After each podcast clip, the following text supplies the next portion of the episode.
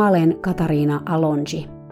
Tervetuloa kuuntelemaan Hevonen opettajani podcast-sarjaa, jossa puhutaan kaikista niistä asioista, joita hevoset meille opettavat, sekä niistä viisaista hevosista, jotka sitä oppia meille antavat.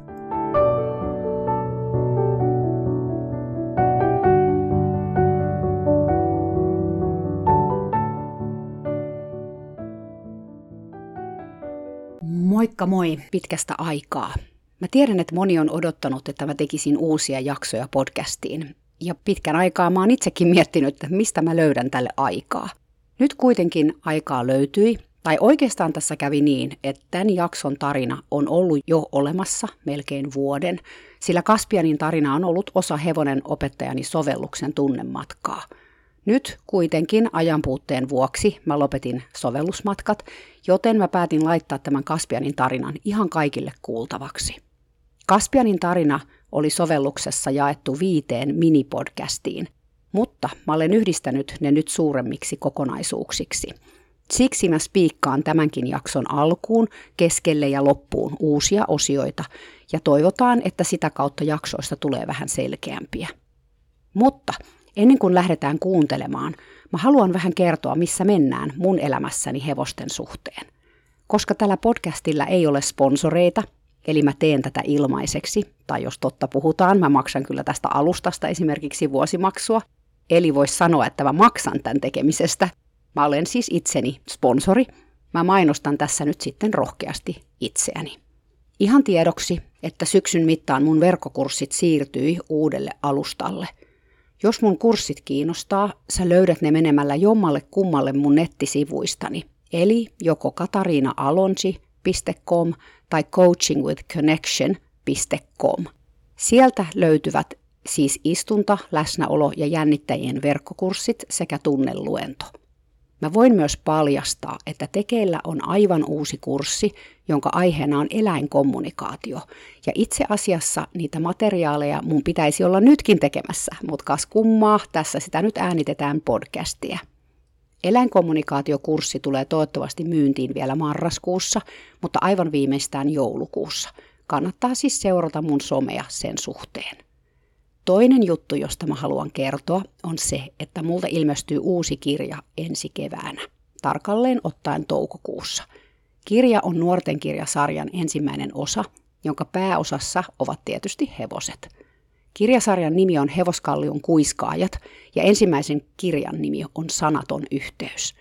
Yllättäen kirjassa on musta herkkä tamma, jolla on paljon sanottavaa ympärillään oleville ihmisille – jos sä oot tätä podia kuunnellut paljon, sä löydät varmasti jotain yhtymäkohtia Little Loviin kirjan mustasta tammasta. Jos kirja kiinnostaa, sen voi ennakkotilata osoitteesta kirja.fi. Saat 20 prosenttia alennusta koodilla KEVAT24, eli K-E-V-A-T, kaikki isoilla kirjaimilla ja numeroina 24. Tämä tarjous on voimassa kesäkuun loppuun saakka. Lisäksi ensi keväänä on tarkoitus ottaa uusi painos Tunnetaitoja hevosihmisille kirjasta, johon tulee tämän uuden painoksen myötä myös vähän uutta materiaalia. Mutta nyt riittää mainostaukoa ja siirrytään Kaspianin pariin. Tänään mä haluaisin kertoa mun ihan uudesta hevostuttavuudesta, jonka mä tapasin Kaliforniassa viime vuonna. Tai oikeastaan tuttavuus ei ole hevonen, vaan poni, jonka nimi on tämän tarinan alussa Gus. Nyt täytyy tähän heti alkuun sanoa, että mä koin, että tuo Gus-nimi on mun mielestä tälle ponille aivan väärä nimi. Mä en tiedä, onko sulle koskaan käynyt niin, että kun sä tapaat jonkun ihmisen tai eläimen, niiden nimi ei sovi niille lainkaan. Se voi johtua siitä, että nimestä tulee ihan erilainen mieleyhtymä kuin siitä nimen haltijasta, tai jostakin muusta syystä. No, mulle käy näin välillä, varsinkin eläinten kanssa. Toisaalta joskus asia on aivan päinvastoin, eli nimi on just täydellinen sille kyseiselle yksilölle. Mutta kun mä tapasin tämän ponin ja kuulin nimen, mun mieleen tuli heti jotain ihan muuta kuin kaikki se, mitä tämä Gas-nimi mulle edustaa. Mä tutustuin poniin, koska sen omistaja, joka on hevosalan ammattilainen Kaliforniassa, oli tallin pikkujouluissa viinilasin äärellä pohtinut ääneen ponin touhuja. Poni käyttäytyi arvaamattomasti ja tämä nainen, joka sen omisti, annan hänelle tässä tarinassa nimen Anna, Hän sanoi, että vaikka hänellä oli vuosien kokemus hevosesta, tämä poni sai hänet ymmälleen, eikä hän tiennyt mitä tehdä sen kanssa. Vaikeinta oli kuulema kentällä, jossa poni otti lähtöjä tai käyttäytyi aggressiivisesti. Pari kertaa se oli yksinkertaisesti poistunut paikalta ottamalla ritolat aidan yli tai raahaamalla tämän naisen liinan päässä portista ulos. Anna sai aika värikkäitä neuvoja tilanteeseensa muilta valmentajalta. Lähinnä häntä kehotettiin näyttämään ponille taivaan merkit. Eräs jopa sanoi, että poni piti hakata raidalliseksi, koska sitä kautta se uskoisi, kuka on pomo. Anna oli tähän sanonut, että hänestä väkivalta ei ollut tämän ponin kanssa ratkaisu, mutta valitettavasti hänkin oli joutunut siihen turvautumaan, koska hänellä oli yksinkertaisesti työkalut loppu, eikä hän tiennyt mitä tehdä enää. Mä itse en ollut näissä kekkereissä paikalla, mutta mun ystäväni Jenni oli. Hän oli hiljaisena kuunnellut tätä keskustelua, ja kun muut olivat poistuneet paikalta, hän oli jutellut Annan kanssa ja ehdottanut, että tämä ottaisi yhteyttä minuun. Olin todella valmis tämän naisen kanssa juttelemaan ja katsomaan, voisinko auttaa häntä, sillä mä olin itsekin nähnyt hänet kerran kentällä ponin kanssa. Mä olin ollut juuri lähdössä tallilta pois ja istuin siis jo parkkiksella autossa, kun mä näin Annan taluttavan ponin juoksutukseen tarkoitetulle kentälle. Vaikka mä olin aika kaukana, mä näin heti, että poni oli todella jännittynyt. Kun parivaljakko pääsi kentälle, poni yrittikin lähteä kauemmaksi Annasta, ja hän päästi sen ympyrälle itsensä ympärille – Poni lähti ravilla liikkeelle ja kun Anna huitoista raipalla, se kiihdytti vauhtia. Ilmeisesti se meni Annan mielestä liian kovaa, koska hän alkoi repiä ponia aika suurieleisesti suusta. Tästä poni säikähti vielä enemmän ja se pysähtyi ja hyppäsi pystyyn. Anna räimäisi sitä hätäisesti raipalla, jolloin poni kääntyi ja lähti kovaa laukkaa toiseen suuntaan. Silloin Anna otti liinasta kaksin käsin kiinni ja tempoi siitä saadakseen ponin hidastamaan. Tämä ei kuitenkaan auttanut, koska poni oli tässä vaiheessa niin paniikissa, että se vaan kiihdytti moisesta repimisestä. Lopulta Anna sai tempastua ponin epätasapainoon niin, että se taas käännähti ympäri ja lähti lataamaan toiseen suuntaan. Tästä Anna taas hermostui ja räimäisi ponia kohti raipalla. Teko oli sillä hetkellä ihan järjetön, mutta luulen, että ponin käyttäytyminen oli mennyt Annalla aika lailla tunteisiin. Mutta koska hänellä oli mennyt hermot, poni veti nyt aikamoista kyytiä hänen ympärillään. Tuli sen verran paha olo tuosta kaikesta, etten jäänyt katsomaan enempää, vaan lähdin ajamaan kotiin. Eipä mun salakatselusta mitään hyötyä olisi ollutkaan, enkä tiedä edes miksi jäin sitä katsomaan. Uteliaisuuttani kai. Ja ehkä siksi, että mä näen tuolla tallilla paljon samantyyppistä hevosen käsittelyä ja mä mietin usein, mitä mä voisin tehdä noissa tilanteissa auttaakseni hevosia ja ihmisiä. Vaikka mitäpä niissä voi tehdä, kun mä en tunne ihmisiä lainkaan. Mutta haluaisin kyllä auttaa, koska mä tiedän, että kaikki tämä on niin tarpeetonta, että on olemassa toinenkin tapa. Tai varmaan useitakin tapoja, jotka eivät johda tällaiseen pattitilanteeseen. Joten kun Jenni kertoi, että Anna olisi valmis puhumaan mun kanssa, mä sanoin, että ilman muuta se onnistuu. Seuraavalla viikolla me sovittiin tapaaminen. Mä olin Jennin ja Ferdin luona kouluttamassa positiivisella vahvistella Ferdia, kun Anna ilmestyi Ferdin karsinan eteen ponin kanssa – tässä vaiheessa täytyy kertoa tästä ponista lisää. Se on ehkä jotain 120 senttiä korkea maksimissaan, aika siro. Poni oli klipattu turvasta häntään, siis kaikki sen karvat oli ajeltu pois. Toki harja ja häntä oli jätetty. Väriltään poni on enimmäkseen suklaan ruskea, paitsi että sen lautasten päällä sillä on niin sanottu appaloosa peitto, eli se on valkoisen pilkullisen kirjava siitä selän päältä. Kuten usein appalosarodulla, sen silmien valkuaiset näkyvät tosi paljon, eli sillä on koko ajan vähän sellainen säikähtänyt ilme. Se on ruuna, kahdeksanvuotias, mutta se ruunattiin vasta kuulemma nelivuotiaana. Anna kertoi ostaneensa sen vajaa kaksi kuukautta sitten. Tarkoituksena oli kouluttaa sitä vähän ja sitten myydä se eteenpäin lasten poniksi. Poni ei ensin kiinnittänyt muuhun mitään huomiota. Se söi heinää kasasta, joka oli Ferdin tallin edessä. Mutta kun mä menin sen luokse ja ojensin käteni sitä kohti, se lopetti syömisen ja nuuskasi mun kättä. Näissä hetkissä, kun mä sanon hevosille niin sanotusti käsipäivää, mä yleensä kerron niille mielessäni ja sydämessäni, kuka mä olen ja joskus myös miksi olen saapunut hevosta tapaamaan. Tässä tapauksessa mä sanoin äänettömästi, että olen tullut auttamaan. Mä haluan myös painottaa, että mä olen myös viime vuosien aikana oppinut, että se, millä asenteella me tullaan johonkin tilanteeseen, merkitsee ihan valtavasti, etenkin hevosten kanssa. Siksi mä pyrin aina tulemaan paikalle rakkauden tunne sydämessäni. Mä koen, että se on toiminut todella hyvin. Jotain todella ihmeellistä tapahtui tuossa hetkessä. poni nuuhkaisi mua ja sitten käveli ihan mun lähelle ja paino turpansa mun olkapäätä vasten. Mä annoin sen tehdä niin. Me lähdettiin kävelemään sen tallia kohti ja poni oli aivan mun lähellä, turpa edelleen siinä olkapäätä tai mun olkavartta vasten, lempeästi, uteliaana. Siinä me sitten käveltiin, minä ja poni, yhtä jalkaa. Anna, joka piteli riimunnarua, oli aivan ihmeissään. Mä en ole koskaan nähnyt sen tekevän noin. Yleensä se on tosi epäluulonen ihmisiä kohtaan, hän sanoi. Mä en sanonut mitään, hymyilin vaan. Näin joskus käy. Hevonen vaan tietää, miksi olen tullut paikalle. Ja mulla ei ollut epäilystäkään siitä, etteikö poni tiennyt. Mä tunsin ihan valtavan vahvaa yhteyttä tähän poniin ensi sekunnista lähtien, aivan kuin se olisi odottanut mua tulevaksi jo viikkoja. Me mentiin ponin karsinan luo. Se edelleen halusi kosketella mua, nuuhkia mun kasvoja – Mä annoin sen tehdä sitä samalla, kun me juteltiin.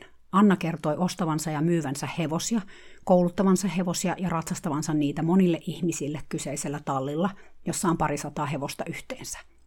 Hän kertoi olevansa omasta mielestään kokenut hevosten kanssa, mutta tämä poni on saanut hänet ymmälleen, eikä hän tiedä enää mitä tehdä. Hän kertoi, että ponilla on ratsastettu, ja välillä se menee kuin enkeli, mutta sitten välillä se sekoaa täysin ja heittää kaikki selästään. Se on hyppinyt kentän aitojen yli ja karannut, se on hyökännyt maassa olevan ihmisen kimppuun, ottanut raivoissaan ohjat suuhunsa ja temponut niistä. Kaikenlaista on sen kanssa ehtinyt tapahtua, ja nyt se on kaikkien mielestä vaarallinen. Kun omistaja puhui, poni vaipui kuoreensa. Se lakkasi koskemasta muhun ja meni passiiviseksi ja surullisen näköiseksi. Se kuitenkin tarkkaili vaivihkaa ympäristöään, mutta oli kuin meitä ei enää olisi paikalla. Anna edelleen piteli sen riimunnarusta kiinni. Hän pudisti päätään. Mä en tiedä mitä tehdä enää. Mä haluaisin myydä tämän ponin, mutta on edes vastuutonta myydä tällaista ponia kenellekään, hän sanoi. Ja muutenkin, mä en tajua tätä ponia. Mä luulin ymmärtäväni hevosia, mutta nyt mä olen kyllä ihan kuutamolla. Mä en osaa lukea tätä ponia ollenkaan, enkä ymmärrä miksi se välillä sekoaa. Anna pohti, että ponilla on varmasti traumoja. Hän oli ostanut ponin eräältä karjatilalta, jossa he kertoivat, että nelivuotiaana se ruunattiin, ja sitten he olivat alkaneet ratsastaa sillä tai heidän tyttärensä oli kuulemma laitettu sen selkään, koska hän oli tarpeeksi pienikokoinen, mutta poni oli aina uudelleen ja uudelleen heittänyt lapsen tantereeseen. Sitten poni oli laitettu pellolle, koska se oli ollut kelvoton ratsuksi, ja sieltä sitten tämä nykyinen omistaja oli sen ostanut mukaansa. Mä en usko, että sitä koskaan koulutettiin, Anna sanoi. Lapsi vaan laitettiin selkään ja menoksi. Sitten kun siitä ei tullut mitään, se jätettiin vaan sinne pellolle useaksi vuodeksi. Pysähdytäänpä tähän nyt pohtimaan tätä kaikkea. Toki me emme tiedä, mitä Ponille on tarkalleen käynyt, mutta aikamoista settiä se varmasti on ollut. Mä tiedän itse, miten Yhdysvalloissa välillä niin sanotusti koulutetaan hevosia nopeasti yhdellä kerralla. Siis yhden päivän aikana tehdään tämä koulutus. Tai kuten englanniksi sanotaan breaking a horse, eli suora käännös rikotaan, murretaan hevonen. Eihän tätä voi edes kutsua koulutukseksi, vaan se on juurikin sitä, mitä tuo ilmaisu kertoo hevosen tahdon murtamista. Siinä vaan haetaan nopeaa ratkaisua.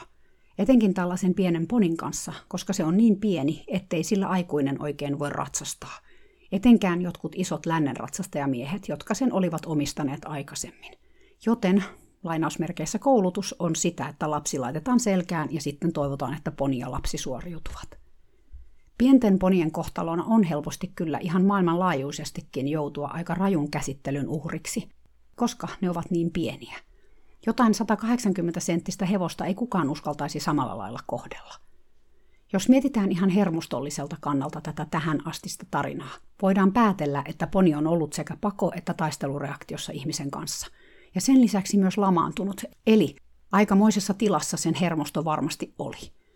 Mun mielestä se vaikutti lähinnä todella väsyneeltä. Mä kysyin Annalta, olisiko hän valmis tekemään jotain vähän erilaista ponin kanssa.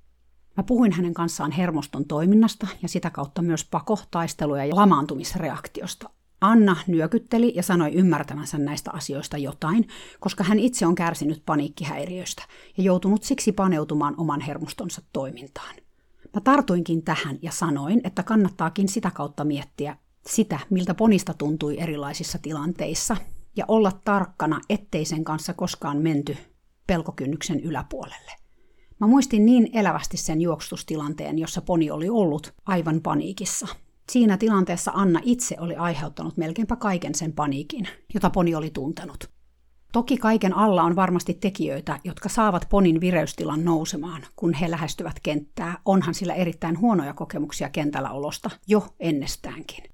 Mutta se, miten Anna oli siinä tilanteessa toiminut, oli lisännyt ponin paniikkia kymmenkertaiseksi. En kuitenkaan kertonut hänelle, mitä olin nähnyt. Yksi asia kerrallaan. Kun me lähdetään purkamaan tällaista tilannetta, pelissä on aika monta asiaa. On sen ihmisen toiminta, miten hänen toimintansa vaikuttaa siihen, mitä tapahtuu. On ihmisen tunteet, jotka vaikuttaa siihen toimintaan. On hevosen tunteet ja kokemukset ja sitä kautta sen käyttäytyminen. On myös hevosen henkisen terveyden lisäksi sen fyysinen terveys. Kaikki tämä käyttäytyminen, mistä Anna kertoi, saattoi liittyä myös fyysiseen kipuun, eli poni voi olla myös kipeä. Näitä asioita voi siis lähteä purkamaan monesta suunnasta. Mä olin sopinut tapaamisen Annan kanssa, jotta mä voisin auttaa häntä toimimaan oikein, joten mä lähdin siitä liikkeelle hänen toiminnastaan. Se ei kuitenkaan tarkoita sitä, ettenkö olisi miettinyt koko ajan myös ponin mahdollisia fyysisiä vaivoja tai sen alla olevia henkisiä traumoja. Saanko mä pitää ponin riimunnarusta hetken? Mä kysyin. Anna nyökkäsi ja antoi mulle riimunnarun. Sillä hetkellä, kun mä otin sen mun käteeni, mut valtasi ihan valtavan surullinen olo ja mä tunsin kyynelten puskevan mun silmien takaa esiin. Ylävatsaa alkoi krampata ja mulla oli sellainen tunne, että mä oksennan siihen paikkaan. Mulle usein tulee erilaisia kehotuntemuksia tällaisissa tilanteissa.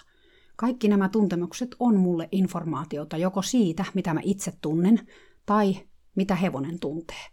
Mä en kuitenkaan siinä hetkessä reagoinut näihin tuntemuksiin mitenkään, panin ne vaan merkille. Samassa poni huokaisi syvään ja se koski taas mua turvallaan. Sen silmät alkoivat lurppaamaan, niin sen kasvot rentoutuivat. Mitä tässä tapahtuu? Anna ihmetteli ääneen. Poni on ihan erilainen sun kanssa kuin kenenkään muun kanssa. Mä en ole ikinä nähnyt sitä näin rentona. Mä selitin, että mun energia on näissä tilanteissa yleensä hyvin erilainen kuin mihin hevoset ovat ihmisiltä tottuneet.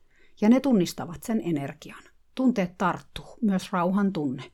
Ja mä tiedän, että mulla on hyvin voimakas rauhan tunne. Anna katseli mua sen näköisenä, kun mä olisin ollut joku noita. No, ehkä mä vähän olenkin hänen näkökulmastaan katsottuna. Mä kysyin häneltä, mitä hän tunsi siinä hetkessä.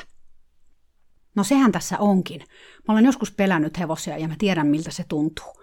Mutta tämän ponin lähellä mulla on aina ihan yököttävä olo. Mä en osaa sitä selittää edes. Mä laitoin käden mun pallean päälle. Tuntuuko se tässä? Sellainen olo, että tekisi mieli oksentaa. Joo, Anna katsoi mua kummissaan. Mistä sä tiesit? Mä selitin hänelle, että mäkin tunsin sen tunteen. Se oli todella epämiellyttävä, ja varmasti Annallakin oli tunne, että hän halusi lähteä pois ponin läheltä sen takia. Hän nyökkäsi kyyneleet silmissä. Hetken me vaan oltiin siinä ja katseltiin toisiamme, ja sitten taas ponia. Annalla oli kiire jo ratsastamaan seuraavaa hevosta, joten mä ehdotin, että mä itse jäisin viettämään ponin kanssa hetken aikaa. Tämä oli hänen mielestä hyvä ehdotus, ja hän lupasi tulla takaisin ratsastettuaan yhden hevosen. Jäin ponin kanssa kahden. Mä päätin viedä ponin pienen pihattoon.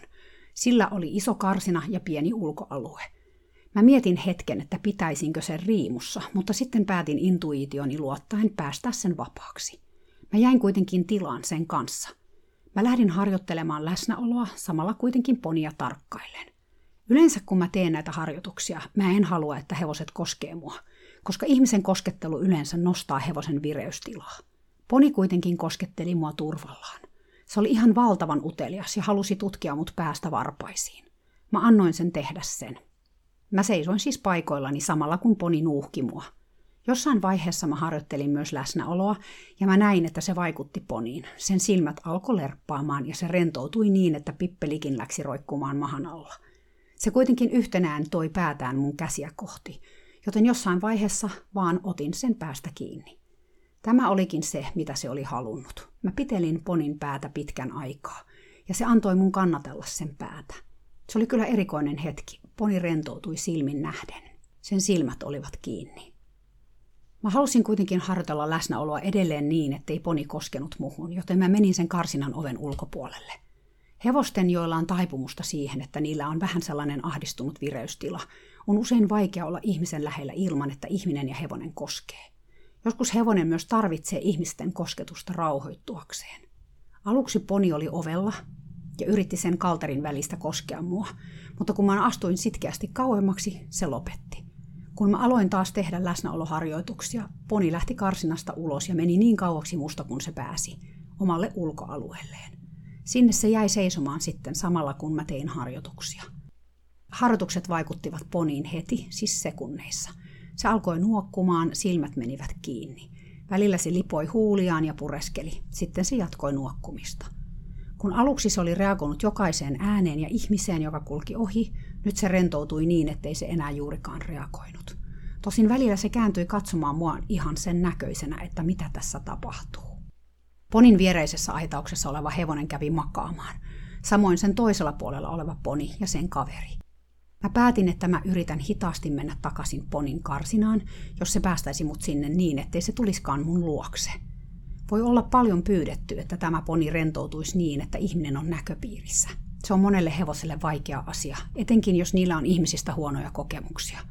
Mä otin askeleen kohti karsinan kahvaa, josta ovi avattiin. Ponin pää tuli heti ylös ja se katsoi mua. Mä jatkoin läsnäoloharjoitusta. Kun ponin vireystila oli taas laskenut, se laski siis ihan muutamassa sekunnissa. Mä otin toisen askeleen. Taas pää tuli ylös, mutta poni ei liikahtanutkaan. Taas läsnäoloa ja vireystilan laskemista. Lopulta mä pystyin jo avaamaan oven. Poni kääntyi katsomaan, mutta ei liikahtanut, jolloin mä pystyin jo menemään karsinaan sisälle. Siinä mä sitten jatkoin, kunnes Anna tuli paikalle. Hän ei ollut uskoa silmiään, poni oli niin rento. Se tulikin meidän luokse ja alkoi nuolla Annan poskea. Hetken Anna vaan seisoi siinä ja antoi ponin lipoa kielellä naamaansa. Mä en yleensä antaisi hevosen tehdä tällaista, hän nauroi, mutta tämä on eka kerta, että poni ottaa muhun kontaktia itse. Hänen sanansa pysäyttivät. Mä koin, että poni oli ollut todella sosiaalinen ja mutkin se oli tutkinut päästä varpaisiin. Mä en ollut voinut tehdä läsnäoloharjoittelua aluksi lainkaan sen vieressä, koska se ei ollut jättänyt mua rauhaan, vaan oli hiplannut mua koko ajan. Eikö se tule sun luokse, kun sä menet karsinaan, mä kysyin. No ei todellakaan, Anna sanoi. Joskus se on aika vaikea saada kiinnikin. Tosin sitten kun sen saa, se meneekin ihan passiiviseksi ja sitten on helppo laittaa riimu. Siksi tämä onkin nyt todella ihmeellistä, että se näin nuolee mua. Voi että miten väärin ymmärretty tämä poni oli, mutta myös miten valtava kommunikaatiokatkos sillä ja Annalla selvästi oli. Mä puhuinkin Annalle luottamuksesta ja mä käytin Brené Brownin hyvää mielikuvaa kuulapurkeista, joihin kerätään kuulia aina, kun toinen tekee jotain luottamusta herättävää. Tosin, jos tapahtui jotain luottamusta rikkovaa, välillä niitä kuulia myös otettiin pois sieltä purkista. Anna nyökytteli. Joo, meidän välillä tuo purkki on kaatunut ihan kokonaan, hän sanoi. Mä en ole osannut olla kovin rauhallinen, kun poni on alkanut temppuilemaan. Mä selitin, että ponilla on vain sen käyttäytyminen, jonka avulla se voi kommunikoida. Eli se temppuilu on vaan sitä, että se yrittää kertoa, miltä siitä tuntuu. Anna nyökkäsi taas. Sä oot oikeassa. Mun on vaan vaikea välillä suhtautua siihen. Mä hermostun. Sitten hän katsoi ponia, joka nyt seisoi meidän välissä. Mulla ei ole enää sitä outoa oksettavaa tunnetta sen lähellä, hän sanoi, ja ojensi kätensä ja silitti ponia kaulasta. Mitä luulet, tykkääkö se, että mä silitän sitä? Hän veti kätensä pois ja poni käänsi heti päätään ja koski hänen kättään. Kyllä se taisi tykätä, mä sanoin. Se pyytää lisää. Sitäkö tämä tarkoittaa, Anna kysyi ja silitti lisää. Kun hän oli hetken silittänyt, mä pyysin häntä lopettamaan. Katsotaan, haluaako se lisää, mä sanoin. Poni ei kuitenkaan kääntänyt enää päätään, vaan jäi seisomaan kasvot eteenpäin. Sille siis riitti silitykset. Anna pudisteli päätään. Multa menee varmaan yli puolet tämän ponin kommunikaatiosta ohi, hän sanoi sitten surullisena. Ei kannata piiskata itseään, mä sanoin. Tärkeintä, että olet tässä nyt ja haluat ymmärtää. Me sovittiin uusi tapaaminen loppuviikolle. Silloin me katsottaisiin, miten juoksutus tai ratsastus ja muu toiminta ponin kanssa sujuu, ja miten mä voisin auttaa Annaa ja ponia löytämään yhteistä säveltä siinä heidän viitekehyksessään. Koska totuushan on se, että vaikka mun sydämeni särkyy tästä ajatuksesta, tämä poni on Annalla vain, jotta hän voisi löytää sille uuden kodin jonkun lapsen kanssa. Mä en tiedä vielä, onko se edes mahdollista, mutta mä toivon, että se on. Mä aion tehdä kaikkeni, että se toteutuu ja poni löytää uuden elämän, jossa sitä ymmärretään. Kun mä ajelin kotiin tallilta, mun mieleeni tuli lapsuudestani eräs kirjan henkilö – prinssi Kaspian, eli Kaspian merenkulkija C.S. Levisin Narnia kirjasarjasta, joka teki muhun suuren vaikutuksen silloin, kun mä olin vielä sen kokoinen, että olisin voinut tätä ponia ratsastaa. Mä mielessäni päätin, että mä kutsun ponia prinssi Kaspianiksi enkä Gassiksi, koska se tuntuu sille niin paljon enemmän sen arvoiselta nimeltä. Tässä Kaspianin kanssa taas nousi niin monta teemaa esille yhdellä kertaa, että huh. Ensinnäkin, miten tärkeää vuorovaikutus on. Se on kyllä kaiken A ja O. Ja siinä vuorovaikutuksessa tärkeintä on kuunteleminen. Meillä ihmisillä on niin paljon aina sanottavaa. Mutta, kuten kreikkalainen filosofi Epikteetus sanoi, meillä on kaksi korvaa ja yksi suu, joten me voidaan kuunnella kaksi kertaa enemmän kuin me puhutaan. Tämä pitäisi muistaa hevosten kanssa. Toinen asia, joka taas mulle itselleni tuli mieleen, on hidastaminen. Mä ymmärrän toki, että tämä Anna, ponin omistaja, on hevosalan ammattilainen ja hän tosiaan ostaa näitä hevosia halvalla ja sitten vähän niitä lainausmerkeissä laittelee, kunnes myy eteenpäin. Ei hänellä ole aikaa istuskella hevosten kanssa karsinassa tai viettää sen kanssa aikaa, mikä tässä tapauksessa olisi kuitenkin ihan supertärkeää. Tai hän ei koe, että sille voisi ottaa aikaa. Toisaalta hidastaa voi myös ihan arjessa – Voisiko esimerkiksi ottaa yhteensä vaikka 10 minuuttia enemmän aikaa ponin kanssa ja jakaa sitä niin, että hidastaa vaikka kuntoonlaittoa tai talutustilannetta tai juoksutuksessa aloittamista. Joskus ihan vain se, että pysähtyy muutamaksi sekunniksi, auttaa tällaista herkkää hevosta paljon. Koska sitähän tämä poni on, herkkä kuin mikä. Musta tuntuu, että mä en itsekään ihan päässyt siihen vielä sisälle, vaikka edistystä tapahtuikin. Ja tärkeä on tosiaan se oma tunnetila. Poni reagoi niin voimakkaasti siihen, että mä toin omaa vireystilaani alas, että mä voin kuvitella, miten se reagoi, kun ihminen kiihtyy. Tai jos on kiire. Ja jos on kiire, niin silloin ei yleensä ehdi myöskään ottaa vuorovaikutukselle aikaa. Kyllä nämä asiat on sellainen kehä, joko negatiivinen tai positiivinen kehä. Mä tulen kertomaan tästä ponista vielä lisää, eli jatkoa seuraa. Tähän päättyi ensimmäinen jakso Kaspianista, silloin kun tarina oli sovelluksessa ja lyhyemmissä pätkissä. Jatketaan saman tien kuitenkin toiseen osaan.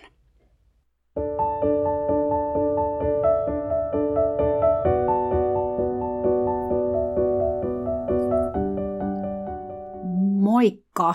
Mä haluaisin jatkaa Kaspianin tarinaa. Eli jos sä muistat sen pienen appaloosa ponin ja sen omistajan Annan, mistä kerroin aikaisemmin.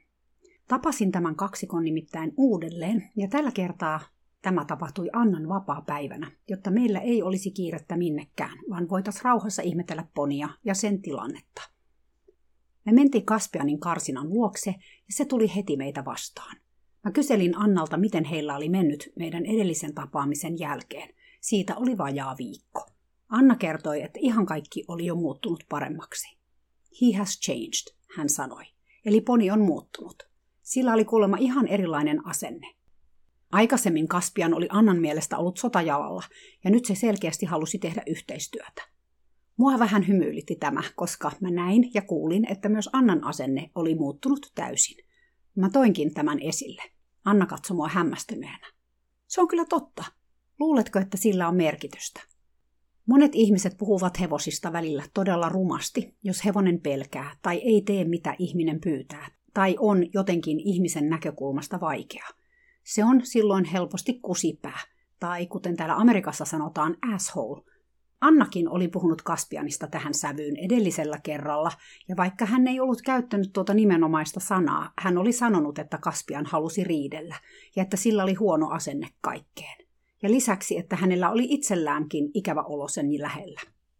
Jos joku puhuisi ja ajattelisi, että sä olet kusipää, Haluaisitko sä tehdä sen tyypin kanssa yhteistyötä? Mä kysyin Annalta. Anna hymyili vinosti. No en todellakaan, hän sanoi. Ehkä mäkin ajattelen Kaspianista nyt eri lailla. Viimeksi kun sä olit täällä, mä jotenkin aloin ymmärtää sitä. Tai vaikka en aina ymmärtäisi, mä haluan ymmärtää. Se on aika iso asennemuutos se. Niin se metsä vastaa, kun sinne huudetaan. Se on suomalainen vanha sanonta, ja pitää niin paikkansa kuin voi pitää. Jos sä ajattelet, että toinen on kusipää, sä käyttäydyt sitä toista kohtaan niin kuin hän olisi kusipää. Kyllä sillä on väliä, miten sä menet näihin kohtaamisiin, vaikka ne olisi vaan sun sisäisiä tuntemuksia. Anna kertoi, että häntä ei myöskään enää oksettanut ponin lähellä, ei samalla lailla. Aikaisemmin mä aina äkkiä tein sen kanssa kaiken, hän kertoi, koska mulla oli niin yököttävä olo sen lähellä. Nyt ei ole enää sitä oloa ja mä odotan, että mä pääsen tekemään Kaspianin kanssa hommia. Se oli kyllä hieno kuulla. Edelleen heillä oli kuitenkin ongelmia, etenkin ratsastuksessa. Ne ongelmat alkoivat jo selkään nousussa. Me sovittiinkin, että me lähdettäisiin Kaspianin kanssa liikkeelle siitä, että laitettaisiin varusteet ja mentäisi kentälle katsomaan, mitä tapahtuu. Ensin Kaspian piti kuitenkin harjata ja laittaa kuntoon. Siinä kuulemma olikin erilaisia ongelmia. Poni nimittäin meni helposti lukkoon ja lamaantui ihan patsaaksi. Mä päätin tätä kuunnellessa puhua hevosten rauhoittelevista eleistä, eli siitä, miten hevonen kommunikoi omalla kehonkielellään omaa jännitystään. Mä kertaan niitä nyt myös tässä, jos ne eivät ole kaikille tuttuja. Kaikki alkaa ärsykkeestä, joka laukaisee hevosessa reaktion.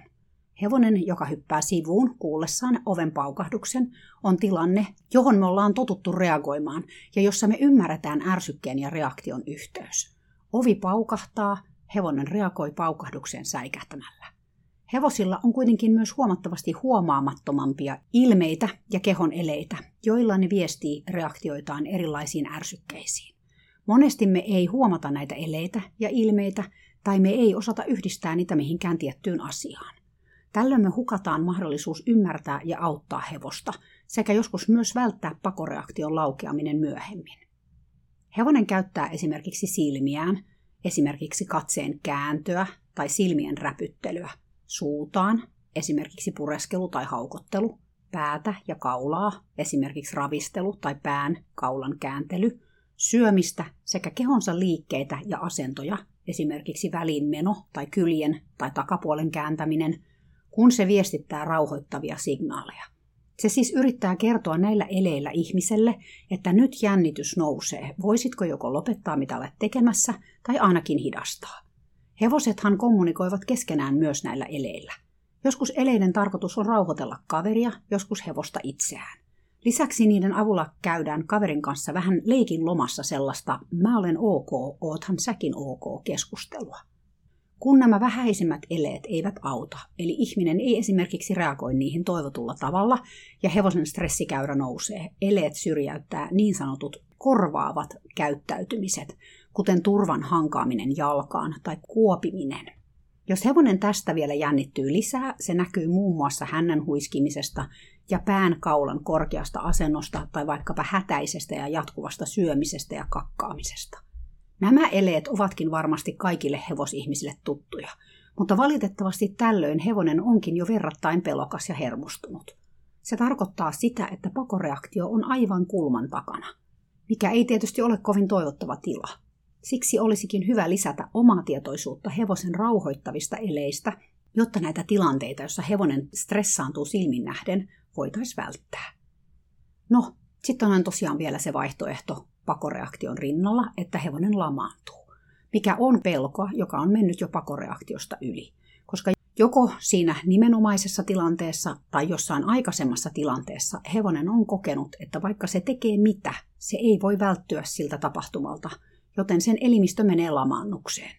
Jos tästä lamannuksesta on tullut aika pysyvä tila, voidaan puhua opitusta avuttomuudestakin silloin voi jo olla tosi vaikea päästä siihen väliin, ennen kuin hevonen jo humpsahtaakin poissa olevaksi. Eli mun oman kokemuksen mukaan näillä lamaantuvilla tapauksilla ei noita eleitäkään tule niin kauheasti ennen sitä lamaantumista, mikä tekee asiasta haastavaa. Anna ei ollut koskaan kuullutkaan rauhoittelevista eleistä, joten niistä kertominen oli tosi tarpeellista. Kun me otettiin Kaspian karsinasta ja Anna alkoi harjata sitä, poni ilmensi useassa kohtaa näitä eleitä – se oli aika hienovaraista, lähinnä silmien räpyttelyä, huulien nuoleskelua ja pään kääntämistä poispäin Annasta. Välillä sen hengitys myös syveni ja sieraimet laajenivat, silloin myös. Tätä tapahtuu, kun tuli joku siirtymä. Esimerkiksi, että Anna laittoi riimun, tai alkoi harjata, tai ottaa kavioita. Mä kehotin aina Annaa pysähtymään, kääntämään vähän kylkeä ja odottamaan ihan muutaman sekunnin. Kun hän odotti, Kaspian itse otti yhteyttä – kääntyi koskemaan hänen käsivarttaan tai katsomaan häntä muuten vaan. Se on paljon enemmän läsnä kuin yleensä, Anna totesi. Tässä vaiheessa se on yleensä kuin robotti, joka ei reagoi mihinkään enää.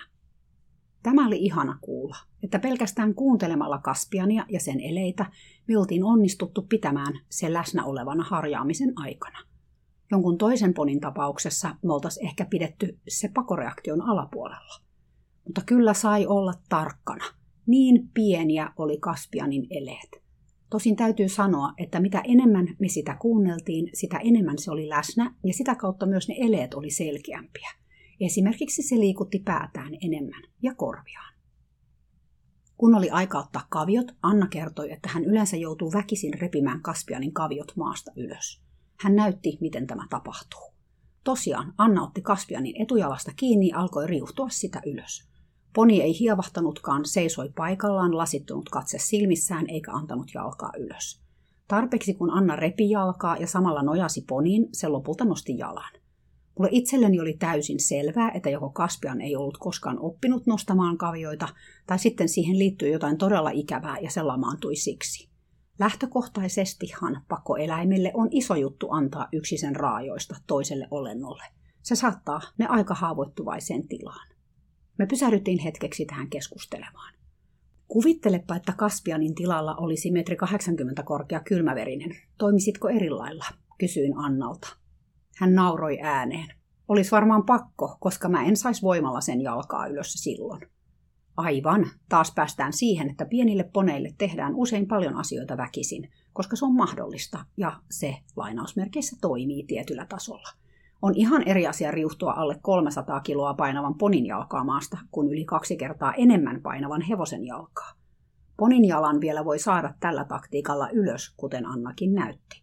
Se ei kuitenkaan tarkoita, että ponien kanssa kannattaa laittaa kulmat suoraksi ja olla opettamatta niille rentoa kavioiden nostoa.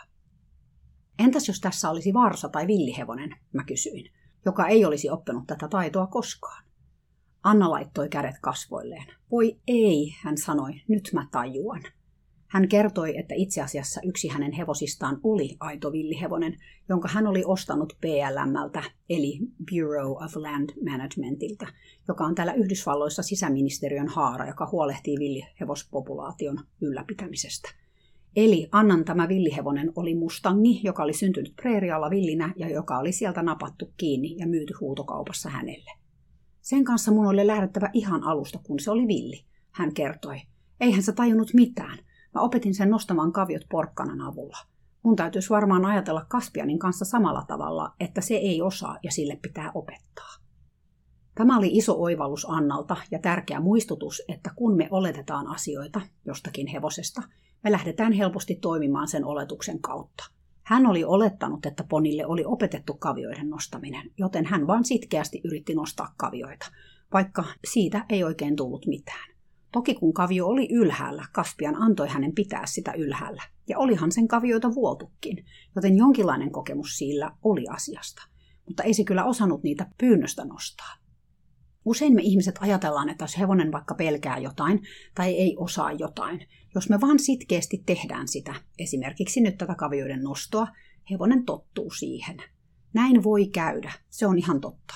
Tottuminen on yksi oppimisen muoto, ja jos toimitaan hevosen ehdoilla, eli ei anneta sen pelon nousta hetkellistä huolestumista korkeammalle tasolle, se tottuu asioihin. Kolikolla on kuitenkin se toinen puoli. Voi myös käydä niin, että jos hevosen pelkokynnys ylitetään, hevonen herkistyy sille asialle. Se tarkoittaa sitä, että sen pelko vaan suurenee siinä tilanteessa ja se alkaa reagoida enemmän ja enemmän ärsykkeisiin, jotka liittyy siihen tilanteeseen. Eli tässä kavionnostotilanteessa hevonen voi alkaa reagoimaan negatiivisesti jo kun se näkee kaviokoukun tai kun se sidotaan kiinni sitä kavioiden nostoa varten ja niin edelleen. Eli tilanne pahenee eikä parane. Hevonen ei totu. Siksi olisi niin tärkeää toimia hevosen pelkokynnyksen alapuolella ja olla tietoinen kaikista niistä eleistä, millä hevonen kertoo, että nyt alkaa jännittää enemmän. Kaspianin tapauksessa tästä teki haasteellista se, että sen sijaan, että se olisi pelätessään mennyt tässä tilanteessa pakoreaktioon, se menikin lamaantumiseen, joten ulospäin, jos ei osannut katsoa ponia sillä silmällä, Kaspian vaikutti rauhalliselta. Annankin oli vaikea ymmärtää, että poni pelkäsi nyt niin paljon, että se ei pystynyt enää edes liikkumaan. Jotta hän ymmärtäisi asian, mä ehdotin, että me annettaisiin porkkanaa Kaspianille. Mä halusin itsekin nähdä, ottaisiko se tässä tilanteessa ruokaa kädestä. No arvata saattaa, että eihän se ottanut. Se seisoi vain paikallaan lasittunut katse silmissä. Hetken päästä se kyllä havahtui ja otti porkkanan, mutta pitkään meni ennen kuin se pureskeli sen. Sillä kesti myös pitkään palautua tuosta tilanteesta. Tämä on todella haastavaa, koska opettaakseen ponille sen kavioiden noston Annan pitäisi nyt pystyä näkemään, milloin ponin pelkokynnys ylittyy. Eikä se ollut helppo tehtävä, koska kun se ylittyi ja jo vähän ennen sitä, Kaspian meni ihan eleettömäksi. Huh, nämä on vaikeita asioita. Mutta tässä taas hyvä syy olla tietoinen hermoston reaktioista, ei vain itsessään, mutta myös hevosissa. Lisäksi on myös hyvä olla tietoinen juuri tästä hevosen elekielestä. Sitäkin oppii vaan katsomalla ja seuraamalla hevosia. Annan tilanteessa oli tärkeää myös muuttaa ajattelumalleja, sillä hän oli ajatellut, että Kaspian oli itsepäinen ja ehkäpä myös vähän umpimielinen ja tyhmä, koska se ei nostanut kavioita eikä tuntunut myöskään oppivan niiden nostamista – Tämä on usein tulkinta hevosesta, jolla on lamaantumista, sillä ne vaikuttavat vähän hitailta. Tai eivät vaan vaikuta, vaan ovat hitaita. Stressi on niin kova, että oppiminen on todella melkein mahdotonta. Tällaisessa tilanteessa tunteet voivat nousta aika nopeastikin pintaan, ja Annakin sanoi, että välillä hänellä oli mennä hermot kavioita ottaessa, kun tuntuu, ettei Kaspian ymmärrä ja että se on ihan luupää, Kyllä hevosten kanssa on niin tärkeää olla myös sitä empatiaa näissä tilanteissa, mikä on kyllä vaikeaa, koska me niin usein otetaan se aika henkilökohtaisesti, että joku asia ei suju. Ja etenkin kun olet niin sanotusti ammattilainen, jonka pitäisi omasta mielestään ainakin hallita asiat. Annakin monesti sanoi tuon päivän aikana mulle, että kun kaikkien muiden hevosten kanssa hänellä sujui asiat, siksi Kaspian tuntui niin vaikealta, kun sen kanssa ei mikään sujunut. Tuntui vaan, että ovi oli lukossa ja avain aivan hukassa. Silloin on helppo ostaa sekin ajatus, että ponissa on jotain elimellistä vikaa sen sijaan, että katsoisi peiliin. Anna olikin rohkea, että oli valmis kuulemaan, mitä mulla oli sanottavana. Moni ei olisi siihen kyennyt. Mutta hei, mä taidan nyt keskeyttää tarinan tähän, niin paljon tuli taas asiaa ja tarina on pitkä. Mä voin sitten ensi kerralla kertoa, miten Kaspianin ja Annan tarina jatkuu ja miten ratsastus sujui vai pääsimmekö edes sinne saakka. Toivottavasti tästä nyt heräsi jo ajatuksia tai löysit yhtymäkohtia tästä omaan elämääsi. Sellainen oli tämänkertainen tarina. Mä lupaan, että mä yritän saada toisen osan Kaspianista eetteriin pian, ehkä jo ensi viikolla, ettet sä joudu odottamaan pitkään tarinan jatkoa. Tämä Kaspianin tarina on mulle itselleni todella tärkeä, vaikka mä tunsin tämän ponin vain lyhyen hetken. Meidän, siis Kaspianin, mun ja Annan tapaamiseen kiteytyi niin monta opettavaista asiaa. Monet niistä ovat asioita, jotka mä tiesin, mutta eikö se ole niin, että kertaus on opintojen äiti? Eli tekee aina hyvää miettiä näitä asioita uudelleen ja uudelleen. Eikä vaan miettiä, vaan saada niistä ihan konkreettisia kokemuksia. Mutta lisää siitä ensi jaksossa. Kiitos, että kuuntelit. Moikka!